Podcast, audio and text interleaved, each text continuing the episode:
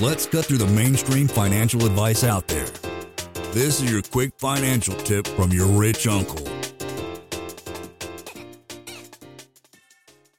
Is there a certain percent number that you'd like to keep as cash? No, it's a couple $100,000, $200,000. I think people will get nervous if they say, oh, we only have $100,000 in the bank, just because there's always pay. Just as money comes in every day, there's bills that come in. And once in a while, it's like an emergency, hey, we got to cover this taxes today or something like that. So there's always typically 100 or 200, lots of times more.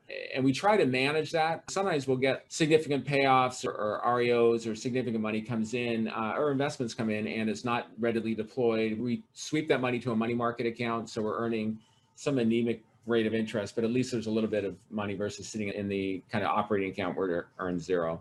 So that's done regularly. It doesn't add up to much, but it's something.